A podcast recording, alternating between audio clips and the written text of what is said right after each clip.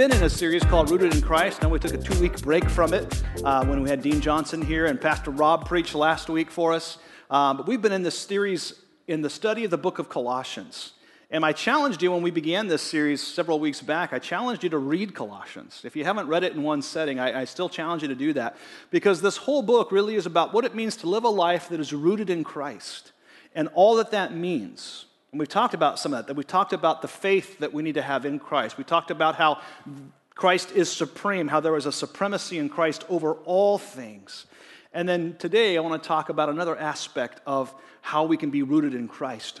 But before we get there, I want to, I want to ask a question that kind of serves as the, the anchor point for this talk today out of Colossians. And the question is this What event or circumstance would cause you to give up on your faith? I mean, think about it, because you know somebody who's done this.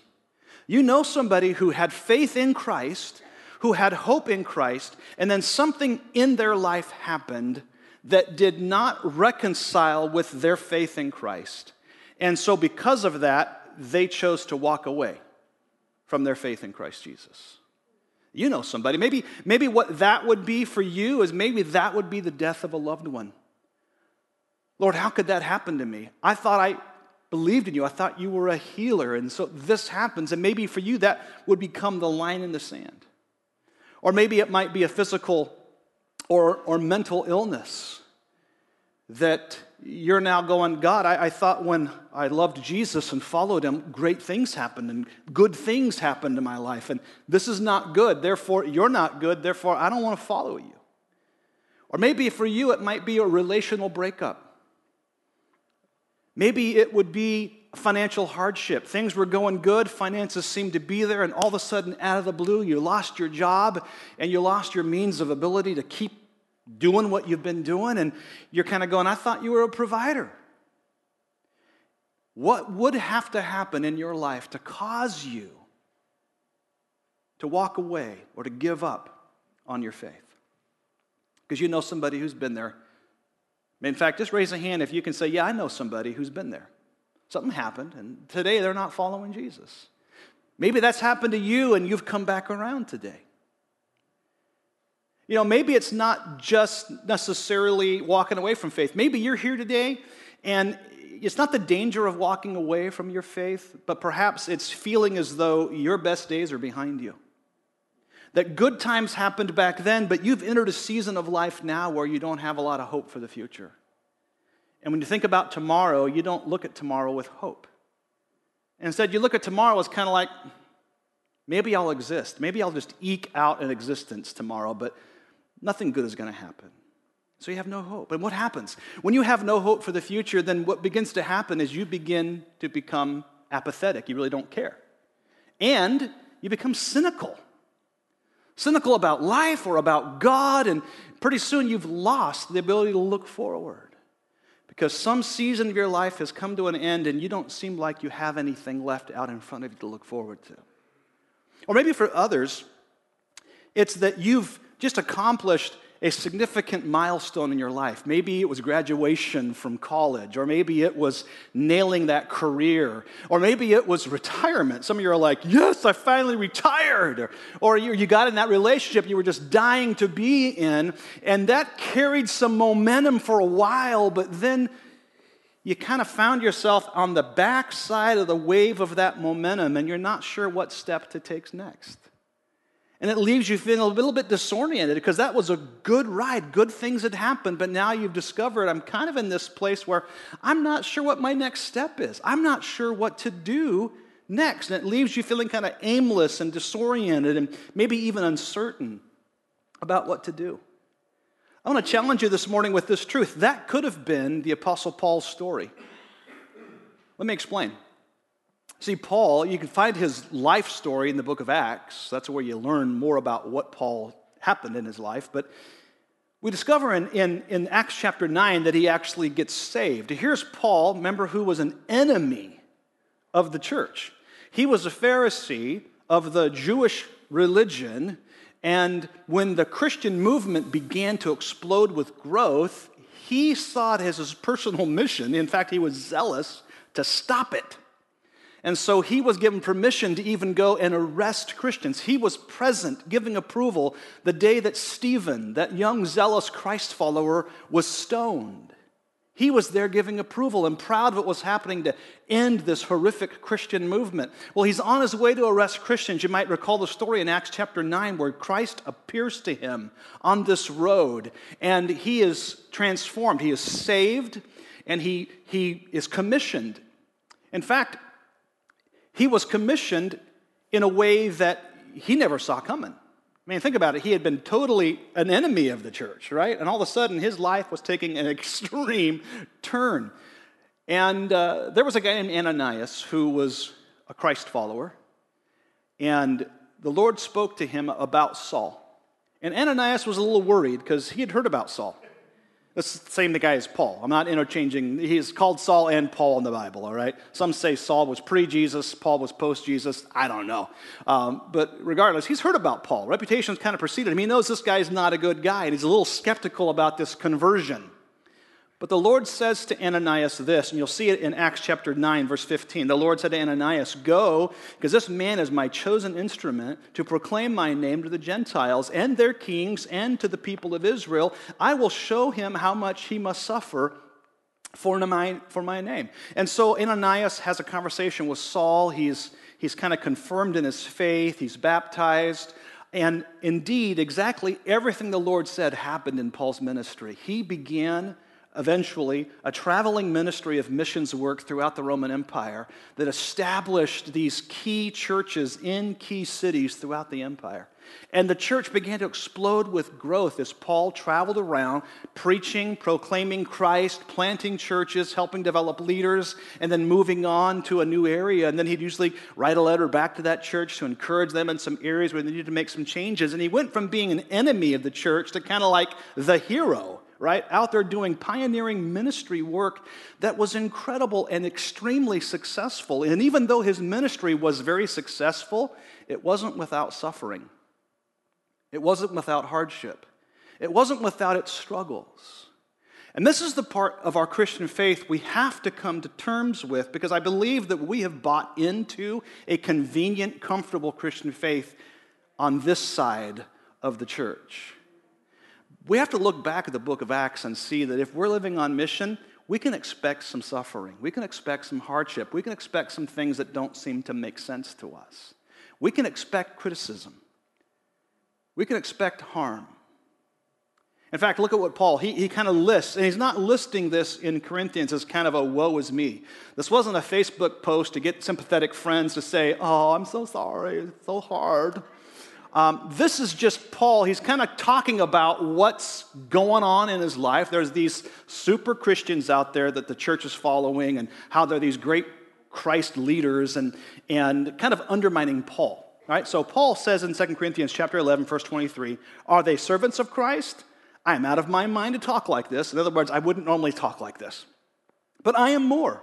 I have worked much harder, been in prison more frequently, been flogged more severely, been exposed to death again and again. Five times I received from the Jews the 40 lashes minus one. Three times I was beaten with rods. Once I was pelted with stones. Three times I was shipwrecked. I spent a night and a day in the open sea. I've been constantly on the move. I've been in danger from the rivers, in danger from bandits, in danger from my fellow Jews, in danger from Gentiles, in danger, get at the fact he was in danger, right? In danger in the city, in danger in the country, in danger at sea, and in danger of false believers. I have labored and toiled and often gone without sleep. I have known hunger and thirst and have often gone without food. I've been cold and naked. Besides everything else, I face daily the pressures of my concerns for all the churches. Woe is me. No, that's not really what he said. And his point wasn't to draw sympathy. But why did these things happen to Paul? Some people might look at this and go, Paul, I think you got some sin.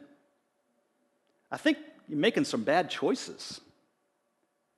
No, Paul was doing exactly what Jesus commissioned him to do. He was right where God wanted him to be, and these things happened to him.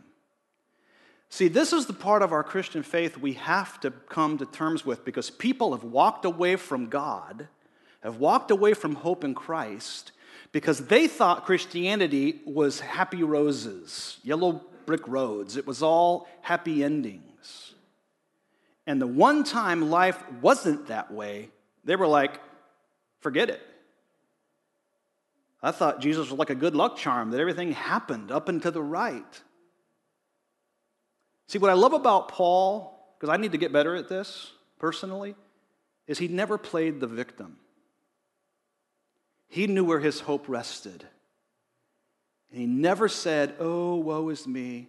Everybody feel bad for me because my Christian life is a mess. And he, he didn't go on Facebook and barf about all the bad stuff happening around him and woe is me. Everybody like my post or give me a little weepy face or something that shows that you actually care. He never did that. He never did that. Now, here's the thing. At the time of him writing Colossians, it wasn't any better for Paul. He was in prison, chained to a Roman soldier. Okay, I want you to enter this story with me for a minute, okay? All this stuff had happened. We just read about a laundry list of terrible things that have happened. It's not his first time in prison, okay? But once again, he's in prison. He's chained to a Roman soldier. He doesn't have the freedom to travel. If he was to look at what he was doing now versus what he was doing then, he would say, This is hopeless. I can't do anything significant for God now because I'm chained to a Roman soldier in a Roman prison. I guess for me, ministry is over. My best days were behind me. And he could have sat back and had his woe is me moment and said, you know what? I'm done. I'm done. But this letter in Colossians is proof that's not how Paul dealt with it. It's proof that Paul said, you know, I, I'm not done. I think God's got some stuff for me to do. Yeah, my, my, my situation has changed, but I think God still has a plan for me. And what I love about Paul is whatever the season was that came his way, he saw God in it. And he saw Christ at work in it. And he said, okay, I might have to change my approach. I might have to change my perspective about it. I might have to change the way that I deal with this now because I can't just walk around the Roman Empire now and preach Christ. I don't have the massive crowds I used to have. I, I have a guy who probably doesn't want to hear me talk about Jesus. And I have visitors who come and go, but I don't have the, the masses I used to preach to. I don't have this church planning. I don't have the passion of preaching Christ out in the open or in the synagogue or wherever the gathering places were. And here he is chained. He could have said, My best days are done and behind me. But he didn't. He knew that Christ still had a plan and purpose for him right where he was, even when it didn't make sense. Why? Because Paul had a hope in Christ. And I want to talk about that today because I believe there are people in the room, because I've been here before, where my hope was being shaken. But I've had to learn how to sink it deeply in Christ when nothing else made sense. So, hope in Christ. How to move forward even when right now doesn't make sense. How did Paul do all of this? How could he face such horrific things and now imprisonment and still feel like God's got something for him? Because Paul knew something that I think we all need to hear today, and this is what he knew. He knew that the close of a season is not the end of a destiny. The close of a season is not the end of a destiny. Let me explain. When we find our purpose in God, which, by the way, all of you have, maybe you're here and you're skeptical about God. I'm glad you're here. I challenge you to read the Bible with an open heart. But I believe this that we don't find our true purpose until we find it in God who created us. Now, you might have great abilities and skills, but once you find God, you find a way to use those in a way that He's planned for you to use them. So I believe that as followers of Christ, we're all destined for his purposes. But how many know that in life there are seasons that come and go? There's seasons that come and go. I, by the way, was going to be a children's pastor until I die. That's what I believed about 26 years ago. I was going to be a children's pastor until Jesus takes me home. I did that for about 17 years. But a new season came. Another season came. And then this season came. And then we as a church went through a season where we sold an old building and got out of debt and moved into a new building and began to see God's favor pouring out upon this church. And there's seasons. And maybe you've had seasons personally. Maybe you've come to a point where you're at the end of something, wondering what's next. And maybe in that place, you're kind of wondering, does God have something for me? Can I just remind you, the end of a season is not the end of a destiny. Just because something is over does not mean that you have permission from God to stop. In fact, I, I, like to say it this way as long as you have life and breath, God has a plan for your next step. Right, it's almost kind of poetic, it's easy to remember. As long as I have life and breath, God has a plan for my next step. He does. You might not know what it is right now. You might look forward and it's all a fog and you can't see in front of you, but can I just tell you that He's there? He's got a plan for you. He's not done with you. Whatever your situation is right now, God is not done with you. It's not over. On our journey of faith, I've discovered that there are times in, in my faith where I feel like I'm at the top of a mountain and you look out and there's just vistas of beauty. You look around and go, wow, isn't this so awesome? Life is so good. And I feel so close to God because here I'm on top of a mountain, right? And, and you look out over that vista and go, this is beautiful. Life is good. The family's good. Ministry's good. Maybe you've all been at a vista before where like everything was right. And then in those days where you feel like you just tumbled 3,000 feet down into the crack of a valley and you look around and there's darkness and there's sounds of spooky animals and it's a terrible place to be. David equates it to kind of like the valley of the shadow of death where there's bandits waiting. There's things waiting to steal from you to take joy from you. And maybe you're there right now. You're in this valley. You're wishing for the vista once again. And you're wondering is god done with me? No. But what comes to mind What's the first word that comes to mind when you hear the word suffering? Because in some manner, all of you will suffer. All of us are going to struggle in some area of life. What comes to mind when you hear the word suffer? You know, I would guess that for most of us in the room, the first word that comes to mind is not rejoicing. Now, we've been trained as good, old fashioned humans that when suffering comes, the first thing in mind is some kind of complaint, anger, bitterness. Why? Questioning, right? But you know what? When Paul faced suffering, he faced it differently.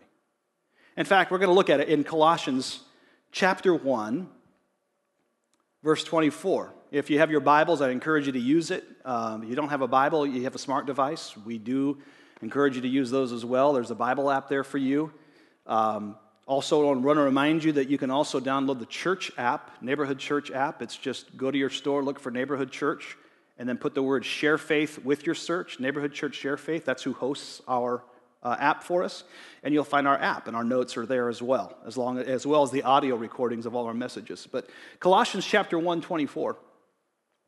He says this Now I rejoice in what I am suffering for you now, if you were just to stop and look at that sentence, you would say these are two conflicting words rejoice, suffering.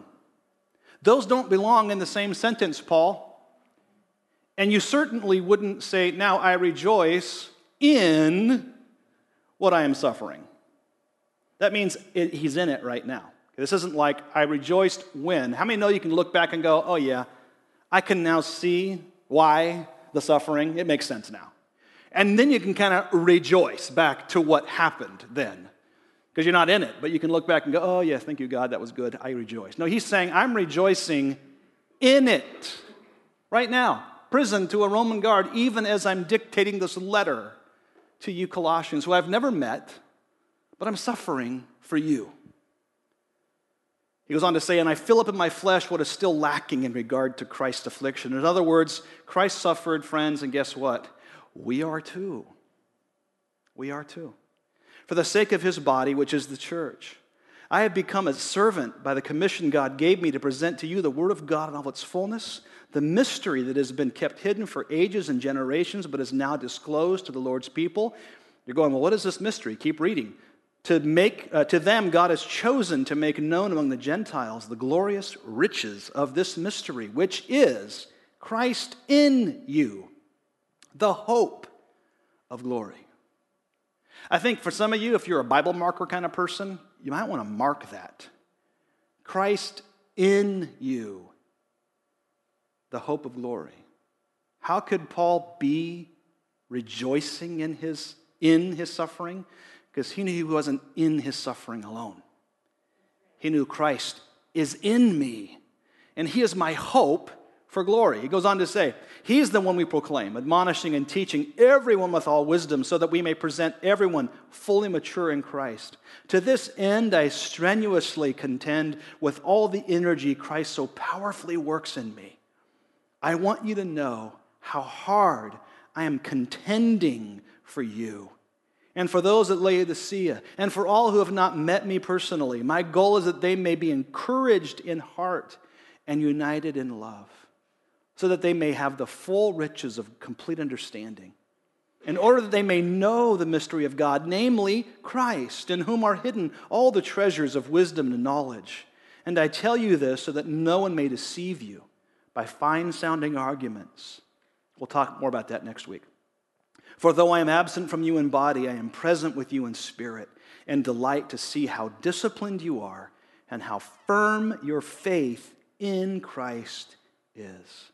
As you read that section out of Colossians chapters 1 and 2, these are not the words of a man who has given up, are they? No, in fact, if you look at these passages, he twice uses a word in verse 29 and then in verse 1 of chapter 2, he uses the word contend.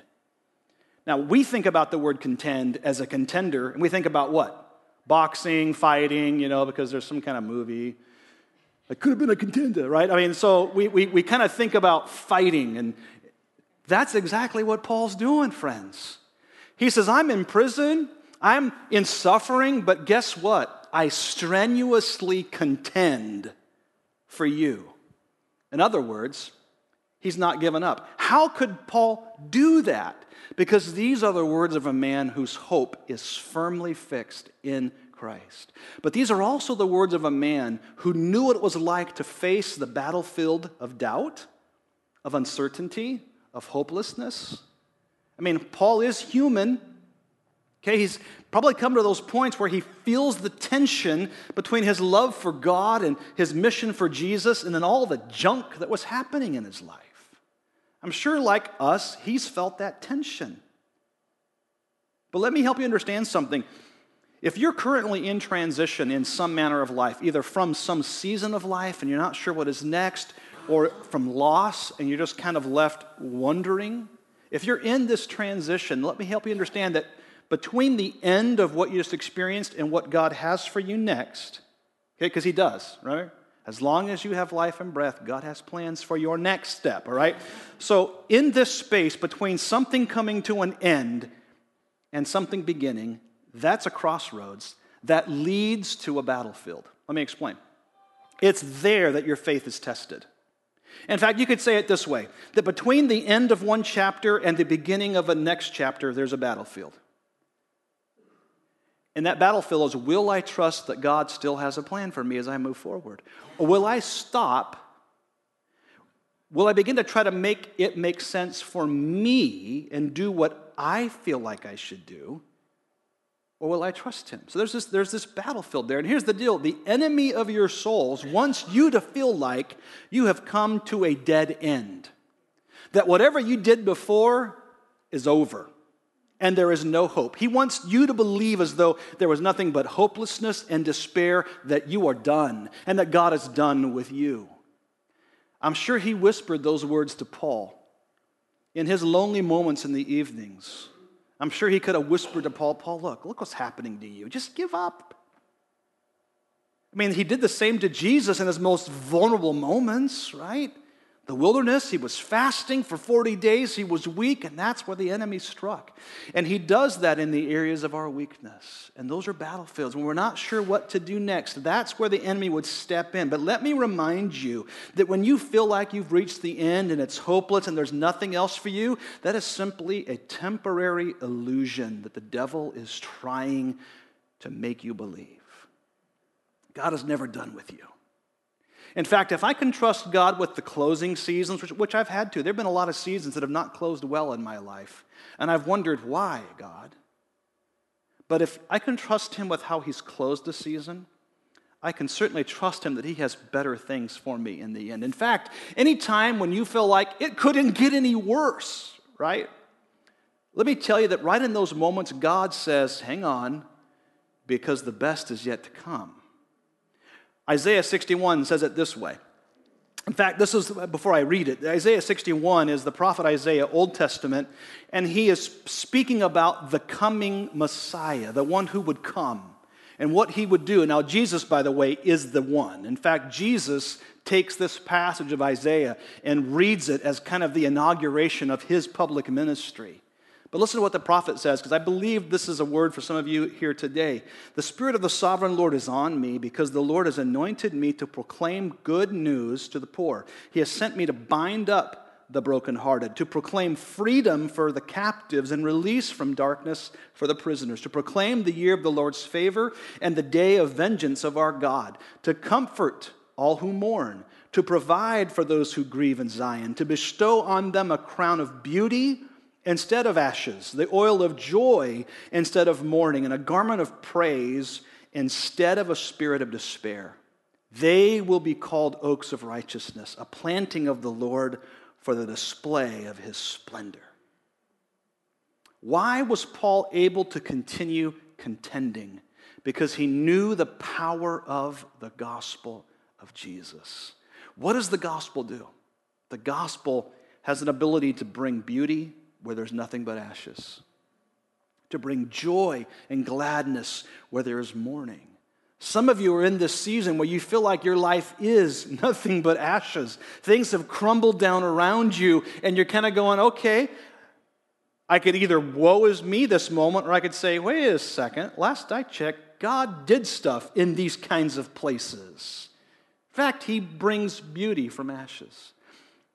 The time that prophet Isaiah was speaking these words, things were not well for Israel. Things looked like ashes, looked like devastation. But God has a way of turning the tables and saying, when you think it's the worst, hang on, because I still have more for you.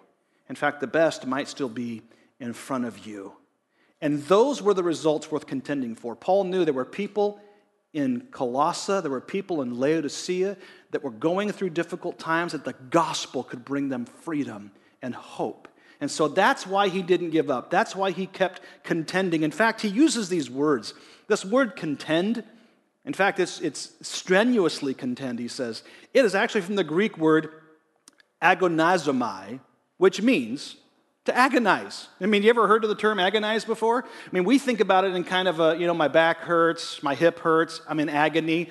But agonize really is this idea of fighting through, of striving through. That's like how I faced school sometimes as a kid. I would agonize my way through school that day, right? I would fight through it, I would contend through it. This is what Paul experienced. So, how could he press through when there was agony? How could he agonize for the Colossians and for the Laodiceans? How could he do that? Because he knew a secret that he shared with them. And he said, I'm not doing this in my own strength. I'm not facing my suffering in my own human Paul strength. He said, Christ is, his energy is at work through me. Friends, when you face what you're facing alone, you're not facing it alone. You might feel like you are, but you're not. Stop and say, wait, Paul talked about the hope, Christ in me, the hope of glory. And if he is in me, that same power that raised Christ from the dead can be at work in my mortal body.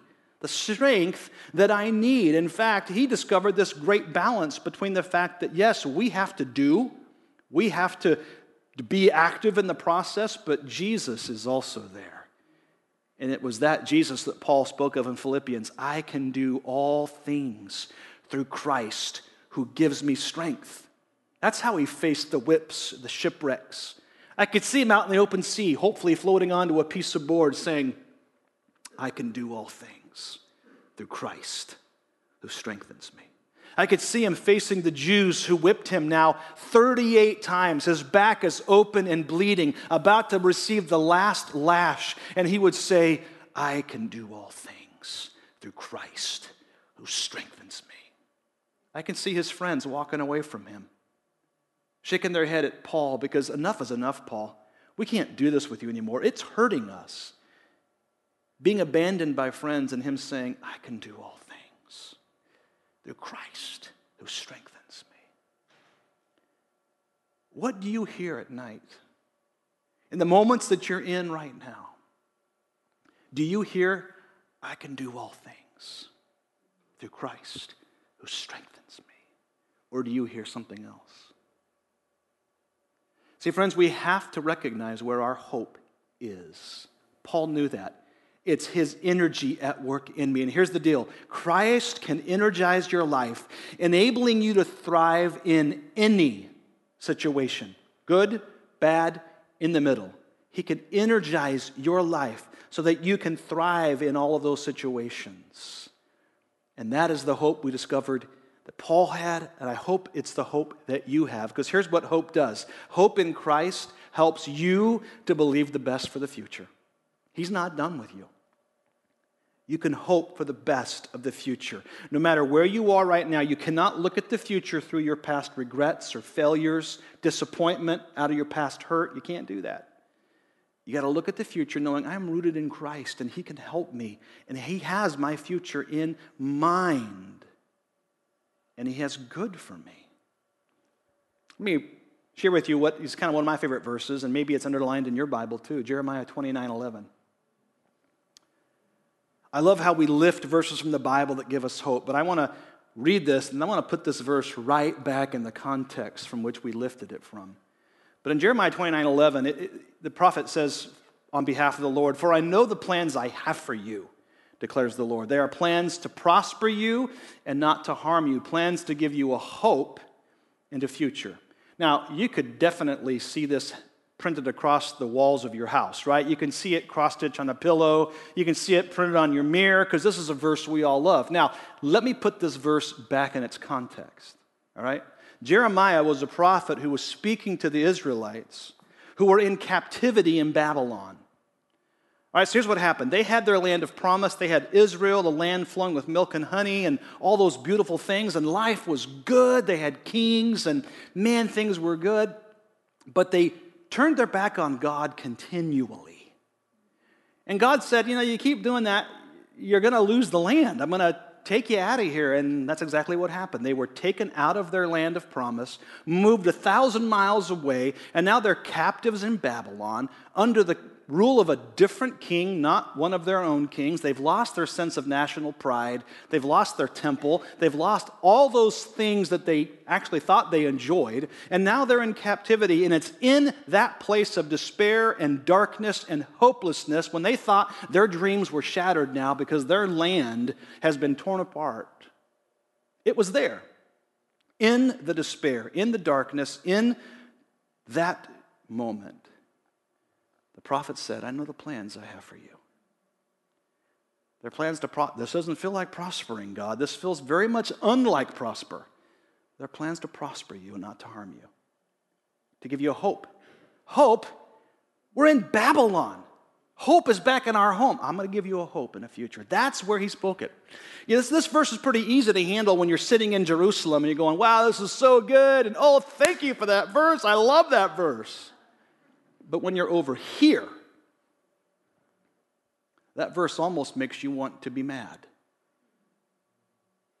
But it's truth. That's the hope that we have to have in Jesus. God never abandoned them in their captivity, and God is not abandoning you in whatever it is that you are going through right now. And hear me God doesn't waste anything that has happened in your life. He uses it all. the good, the bad. Romans 8:28 tells us this. This is from the message translation, which I think, I think says it great. That's why we can be sure that every detail in our lives of love for God is worked into something good. Every detail. So you got to contend through those feelings when you want to give up. Why? Agonize through those because Christ so powerfully works in you. And right now, if in your life something may be over, Something may be difficult, but let me just tell you, your life is far from over as far as God is concerned. It's not over until He says it's over. And so you contend for the sake of your own hope, thriving and surviving, but you also contend for the hope of those who are watching you. See, Paul puts it this way Colossians 1, or sorry, Colossians 2, verse 1. I want you to know how hard I'm contending for you and for those at Laodicea and for all who have not met me personally. My goal is that they may be encouraged in heart. He goes on, but he says, I'm fighting and contending, I'm in suffering, but I'm doing this for you. It wasn't just Paul's personal discipline to go through suffering to become better, and I believe that there's truth to that. I believe there is a sense where through suffering I grow. And I grow to know God in ways I have never known Him before. But what the enemy wants to do is the enemy wants to hijack those growth moments and say, don't even think about God that way. This suffering and hardship is because God's mad at you. And He wants to sever the sense of growing through that. And I can just tell you right now a lot of Christians don't grow because they give up in those moments or they stop and they don't grow and they turn the victim and they say, Oh, look at me. Things are terrible. Let me get friends around me to talk about how terrible things are because I'm the victim. Friends, when people watch Christians be victims, it makes me want to puke. Let me just put it this way there is no such thing as a Christian victim. Okay, let me remind you what happened. It's called the cross and then the resurrection, kind of a big deal to our Christian faith. He's called the victor. And when you want to kind of loathe around in, in the whole woe is me, I will lovingly slap you via Facebook and say, Get up. Who do you serve? Last I checked, he was a risen Savior who conquered death, hell, and the grave. I think he's got you. But Paul didn't turn it in on himself and say, Woe is me, I'm going to give up. What did he do? He recognized there are people watching, and they need to see what I believe inside hope, Christ in me. They need to see that. So here's the question as we, as we kind of land this plane today, here's the question Who is watching you? Who's watching you as you go through the struggles you're facing? Who's watching you when life is, well, it sucks? Who's watching you? There's a good chance some family are. There's a good chance some friends of yours are. There's a good chance some people who are far from God are watching you. And if all they see in you and in your faith is a victim mentality, then I would say, well, why do I want that Christian faith? I thought he was an overcoming Lord, a Savior. Sounds like he's a wimp. Who's watching? And do they see your hope in Christ? Or do they see hopelessness? Paul wasn't faking when he said, All this I'm doing for you. This hope I have inside in Christ, it's going to come through me and it's going to go to you. You're going to see it.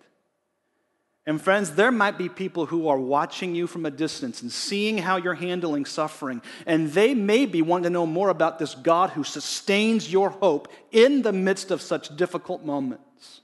To me, that's awe inspiring. That is awe inspiring. Not Christians on a Sunday morning dancing around to the happy tunes because it's church. What I love is when Christians stand strong in their hope in the midst of what looks the most hopeless.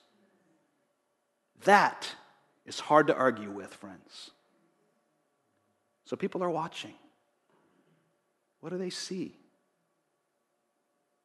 Someone who's about to give up, or someone who is resolving that their hope is in Christ Jesus?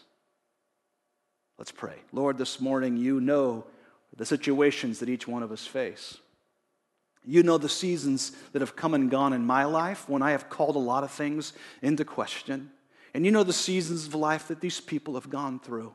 And maybe they're in one right now where they have been just on the brink of giving up. God, I pray they would not miss this opportunity to see the best you still have for them and how you will grow them and how you'll be at work in them in a way that will make them not only stronger in their hope in you, but a greater testimony of who you are to those that are watching. So, Lord, help us not to move to our human default, which is to complain and whine and be angry and bitter we never grow through bitterness, we shrink. We never grow through being angry or vengeful, we shrink. We grow through hope. We grow when we know that your grace is at work in us. And that gives us hope. And that hope is contagious when others see it in us. So, God, help us to stay rooted in Christ and the hope that we have in Him, who so mightily works in us. And whatever we face today or tomorrow, when we hear the words, I can do all things through Christ who strengthens me. In Jesus' name.